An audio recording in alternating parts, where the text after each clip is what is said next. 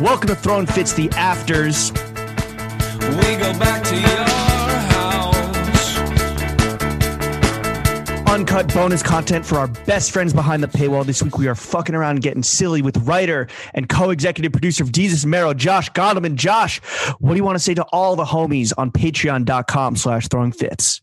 Hey, good choice paying for the show. It's terrific. It's a, You- you it's a- did right it's a by- genius way to by the spend show. money, right? You You're on the right Patreon, right? You you pay you pay for the Patreon? I don't yet, but I could.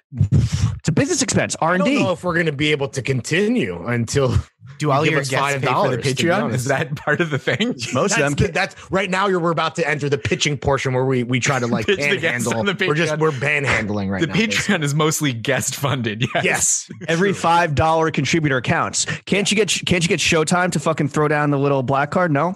Yeah. I don't think I can convince Showtime to pay me to subscribe to this this, podcast is that so I'm on. useless. There's no way that it could ever be expensed by anybody in an actual I, legitimate I'm. I tried just now, and the IRS is banging down my door. Damn, we, we we we skirted the DEA, but now we got the the IRS on our The tails. IRS and ATF is there. Yeah, You got a you got a fraud alert for trying to subscribe to two frauds.